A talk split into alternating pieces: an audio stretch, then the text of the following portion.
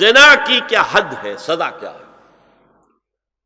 غیر شادی شدہ زانی یا زانیہ، اس کی سزا سو کوڑے اور اگر کوئی الزام لگائے اور ثبوت پیش نہ کر سکے، چار گواہ نہ لا سکے، تو قذف کی حد کیا ہے؟ اسی کوڑے اس کے بعد اصل میں جو زنا کا سد باب کرنے کے لیے احکام ہے، وہ آئے ہیں۔ یا ایوہ الذین آمنوا لا تدخلوا بیوتا غیر بیوتکم حتی تستانسوا وتسلموا علی اہلها ذالکم خیر لکم لعلکم تذکرون۔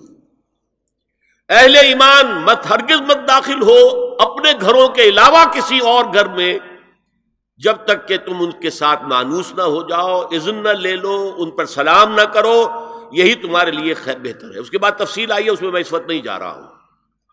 اگر کوئی شخص تمہارے گھر میں بغیر اجازت کے داخل ہو جائے اور تم اس کی سزا کے طور پر اس پر کنکریاں پھینکو اور اس کی آنکھ پھوٹ جائے کنکری سے، تو تم پر کوئی گناہ نہیں ہے۔ بغیر اجازت کے گھر میں آ گیا ہے، بغیر اذن کے، بغیر استیزان کے، کنکریاں مارو اور کنکری سے آنکھ پھوٹ جائے۔ فما کان علیہ کا جناح۔ کوئی حرج نہیں۔ اسی طرح آیا ہے، من اطلاع دار قوم بغیر اذن ففقوا فقد حضرت عینہ یہ ابو داؤد کی روایت ہے، جو شخص بغیر اذن لیے کسی کے گھر میں داخل ہوا ہے اور اگر اس نے اس کی آنکھ پھوڑ دی تو اس کے اوپر کوئی ہر جانا نہیں ہے۔ کوئی اس کی دیت نہیں، کوئی ہر جانا نہیں۔ اجازت لینے کے ذمن میں کیا ہے؟ حضور نے طریقہ بتایا تین مرتبہ پکارنے کی حد مقرر کر دی فرمایا، اگر تیسری مرتبہ پکارنے پر بھی جواب نہ آئے تو واپس ہو جاؤ۔ قرآن میں بھی ہے اضاقیل مرجعو فرجعو اگر تم وہ کہتے چلے جاؤ، ملاقات نہیں ہو سکتی، چلے جاؤ۔ ہاں اگر آپ ٹائم لے کر آئے ہیں، تب بات دوسری ہے، پھر تو اس کو ملنا ہے۔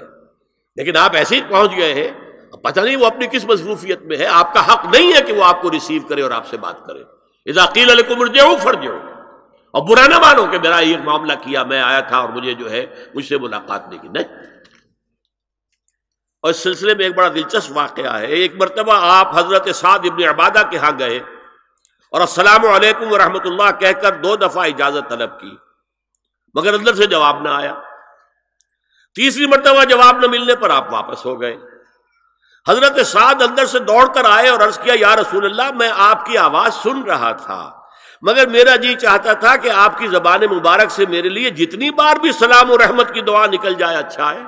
تیسری مرتبہ بھی آپ کہیں، پھر دوڑ کر آئے اور لپٹ گئے حضور سے صلی اللہ علیہ وسلم۔ یہ ہے استیزان کا معاملہ۔ اب آ رہی ہے اصل آیت۔ قل للمؤمنین یغضوا من ابصارهم ويحفظوا فروجهم ذالک ازکا لہم ان اللہ خبیر ما یصنعون. وقل للمؤمنات یغضضن من ابصارهن ويحفظن فروجهن ولا يبدين زينتهن الا ما ظهر منها.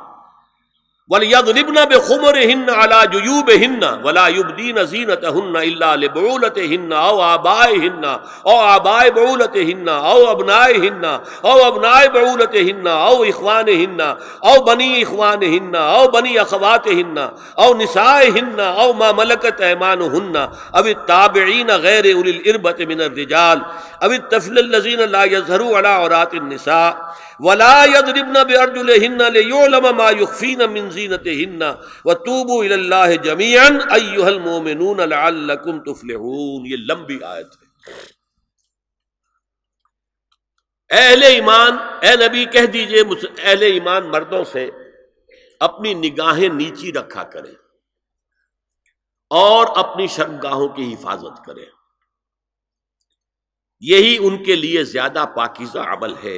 ان اللہ خبیر بما یسنعون اور جو کچھ وہ کر رہے ہیں، اللہ اس سے واقف ہے۔ وہ کل المومنات یغضن بن ابسار ہند اور مومن عورتوں سے بھی کہہ دیجیے کہ وہ اپنی نگاہیں جو ہیں نیچی رکھا کریں۔ وہ یا فض فروج اپنی شرم گاہوں کی حفاظت کریں۔ ولا یبدین زینت ہن اللہ ما ظہر منہا اور اپنی زینت کو ظاہر نہ کیا کریں، سوائے اس کے کہ جو بالکل ظاہر ہو جائے۔ از خود ظاہر ہو۔ دیکھیے سب سے پہلے میں آپ کو بتا چکا ہوں کہ یہ گھر کے اندر کا پڑتا ہے۔ نگاہیں نیچی رکھنا گھر کے مرد بھی اور گھر کی عورتیں بھی۔ یہ کیوں کہا گیا؟ آج آپ کے علم میں نہیں ہوگا انسیسٹ انسیسٹ۔ کس قدر تیزی سے پھیل رہا ہے مغرب کے اندر۔ انسیسٹ کہتے ہیں باپ کا اپنی بیٹی سے ملوث ہو جانا۔ ماں کا اپنے بیٹے سے ملوث ہو جانا، بہن بھائیوں کا آپس میں زناکاری کرنا، یہ انسیسٹ کہلاتا اس وقت امریکہ میں سب سے زیادہ جو پریکٹس ہے، وہ سائکیٹرسٹ کی ہے۔ بڑی فیسیں ہیں، بڑی دوائیں ہیں، جو فارماسیوٹیکل انڈسٹری ہے، اس میں بھی سب سے زیادہ فلرشنگ وہ دوائیں ہیں کہ جو ذہنی امراض کی ہیں۔ اور مجھ سے وہاں کئی سائکیٹرسٹ نے کہا، ذہنی امراض کا سب سے بڑا سبب انسیسٹ ہے۔ بیٹی سے جنا کیا باپ نے بیٹی کے دل پر جو داغ لگ گیا ہے، اس کا دماغی توازن ٹھیک نہیں رہتا۔ بہن سے جنا کیا بھائی نے، اور یہ نہ سمجھیے کہ آپ کے ہاں نہیں ہو رہا۔ یہ وبا آ چکی ہے۔ کئی آپ نے اخبار میں پڑھا ہوگا، بیٹی نے جا کر تھانے میں خبر دی کہ باپ نے میرے ساتھ یہ حرکت کی۔ یہ ساری چیزیں آج ہو رہی ہیں ہمارے۔ اس لیے کہ جب زنا کے جو دوائی ہیں دائیات ہیں، جو زنا کی ترغیب ہے، وہ پھیلی ہوئی ہوگی، عام ہوگی، تو تو راستے نکالے گا۔ گھروں میں مرد بھی اپنی نگاہیں نیچی رکھیں، کیا مطلب؟ باپ بھی اپنی بیٹی کو گور کر نہ دیکھے۔ بیٹی بیٹی ہے، لڑکی ہے۔ جوان بھائی بھی اپنی جوان بہن کو گور کر نہ دیکھا نگاہیں نیچے رکھو یہ نگاہیں نیچے رکھنا بازار میں چلتے ہوئے نہیں ہے۔ وہ تو سوسائڈ ہو جائے گی، موت آ جائے گی۔ کوئی گاڑی آپ کو روم دے گی۔ یہ گھر کے اندر ہے۔ اور اس لیے ہے کہ بہرحال باپ مرد ہے، بیٹی عورت ہے۔ میں نے آپ کو فرائڈ کی بات بتا دی ہے۔ وہ تو کہتا ہی ہے۔ کہ باپ اگر محبت بری نگاہ بیٹی پر ڈالا اس میں سیکس ہے۔ سیکس کا جذبہ ہے۔ اگر ماں بیٹے پر محبت بری نگاہ ڈال رہی ہے تو سیکس ہے۔ ایڈیپس کمپلیکس مشہور ہے اس کا۔ لیکن اپنی جگہ یہ ہے کہ باپ مرد ہے، بیٹی عورت ہے۔ بھائی مرد ہے، بہن عورت ہے۔ لہذا گھروں کے اندر بھی اپنی نگاہوں کو نیچا رکھو۔ میں آپ کو قول سنا چکا ہوں مولانا فراہی کا۔ اسلائی صاحب نے کہا، جب مولانا فراہی نے مجھ سے یہ کہا کہ اصل میں سورہ احزاب میں گھر کے باہر کا پردہ ہے اور سورہ نور میں گھر کے اندر کا پردہ ہے۔ تو کہتے میری آنکھیں کھل گئی اور چابی مل گئی، کلید مل گئی۔ ان آیات کو سمجھنے کی، ان کی اصل پس منظر کو، حقیقت کو جاننے کا راستہ کھل گیا۔ تو یہ جو ہے غز بسر یہ باہر کے لیے نہیں ہے، یہ گھر کے اندر کے لیے بیٹی کا آخر جوان ہو رہی ہے، اس کے سینے کے اوپر کچھ ابھار آ رہا ہے۔ اس کو گھور کر مت دے مت دے نگاہ نیچے کرو۔ قل للمؤمنین یغضوا من ابصارهم ويحفظوا فروجهم ذلك ازکا لهم ان اللہ خبیر بما یصنعون۔ نوٹ کر لیجیے کہ یہ کہاں ہو رہا ہے؟ گھر میں داخلے کے بعد، گھر میں داخلہ اجازت سے۔ اور داخلہ ہوگا صرف محرموں کا۔ گھر کے اندر جو ہے، وہ نامحرم تو نہیں آئے گا۔ یہ میں آگے بیان کر رہا ہوں۔ بکل المومنات یغضن من ابصارهن ويحفظن من فروجهن۔ اور کہہ دیجیے، مومن عورتوں سے بھی، کہ وہ بھی اپنی نگاہیں جھکا کر رکھیں۔ اور اپنی شرمگاہوں کی حفاظت کریں۔ ولا یبدین زینتهن الا ما ظهر منها۔ اس ٹکڑے پر بڑا قیل و قال ہے جدید مفکرین اور جدید دانشوروں نے کہ وہ اپنی زینت ظاہر نہ کرے سوائے اس کے جو خود ظاہر ہو جائے۔ وہ کہتے ہیں اس میں چہرہ بھی شامل ہے۔ اور جب چہرہ شامل ہے تو اس کا مطلب چہرے کا پردہ نہیں ہے۔ قوت اللہ بلّہ آپ کو بہت سے حضرات نے وہ پڑھی ہوگی بحث جو جنگ میں ہو گئی تھی۔ ایک صاحب وہ انسٹیٹیوٹ آف پالیسی اسٹڈیز اس کے اسکالر ہیں ریسرچ کا انہوں نے لکھ دیا۔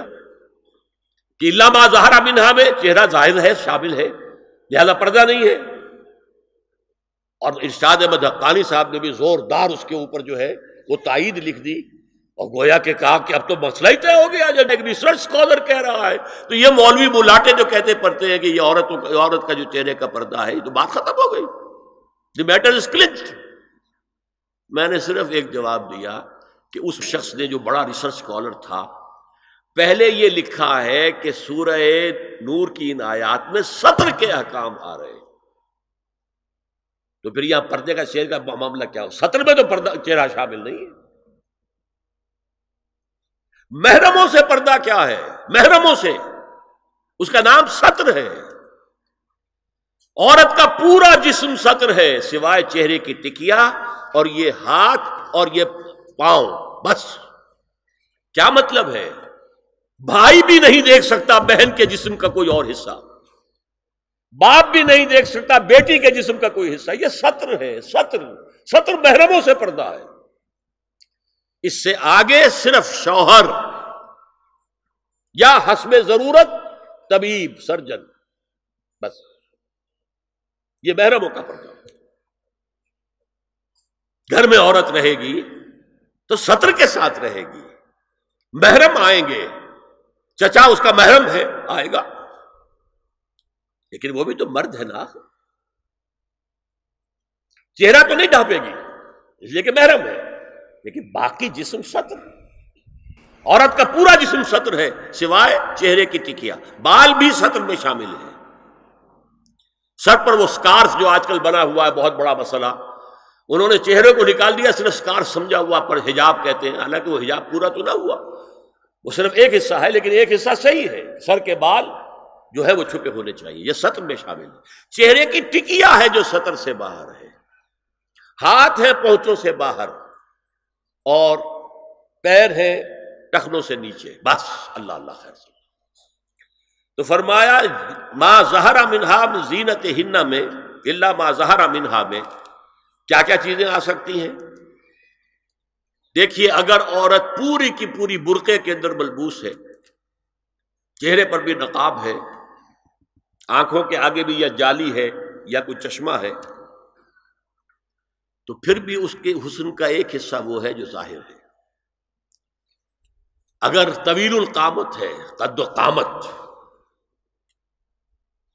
یہ حسن کا حصہ ہے کہ نہیں؟ وہ کہاں چھپائے گا اور غالب نے جو شعر کہا ہے، تیرے سرو قامت سے ایک قد آدم قیامت کے فتنے کو کم دیکھتے ہیں۔ سرو قد عورت۔ اسی طرح جسم سے ڈول ہے۔ اکیرا بدن ہے، یہ تو نہیں چھپے گا۔ عورت موٹی ہے، کیسی ہے، جسم جو غیر متناسب ہے، یہ تو نہیں چھپے گا۔ متناسب ہے آزاد قد قداور ہے، اکیرا بدن ہے۔ یہ ہے وہ چیزیں کہ جو حجاب کے سلسلے میں ما زہرا منہا۔ یہاں ہو رہا ہے کہ جو سطر کے سلسلے میں ہے ما زہرا منہا، زینت کا، اور وہ چہرہ ہے۔ لیکن اب اس میں ایک اور بات۔ ولید ربنا بے خوب ہننا جیوب یہ بھی گھر کے اندر کی بات ہو رہی ہے۔ کیونکہ میں پہلے بتا چکا ہوں، جلباب ہوتا تھا جب گھر سے باہر نکلتی تھی عورت، تو وہ اپنی چادر لپیٹتی تھی اپنے گرد، چہرہ نہیں ڈھانپتی تھی۔ صرف چہرے کا حکم دیا گیا اس کے ذمن میں، وہ سورہ عذاب کی آیت ہے، وہ رہ گئی وہ میں بیان کروں گا۔ اور خمار اوڑھنی ہوتی تھی جو گھر میں اوڑھتی تھی۔ گھر میں ظاہر بات ہے کہ جلباب تو نہیں لیا جا سکتا، آخر گھر کا کام کاج کرنا ہے، ہلکی سی اوڑھنی۔ تو وہ گھر میں۔ لیکن فرمایا، ول یدربنا بے خمر ہننا اللہ جیوب ہننا اور انہیں چاہیے کہ اپنی اوڑھیوں کے بکل اوڑھنیوں کے، اپنے سینوں کے اوپر، گریبانوں کے اوپر بھی مار لیا کریں، تاکہ یہ سینے کے جو ابھار ہیں، ان کو ایک ایڈیشنل کور مل جائے۔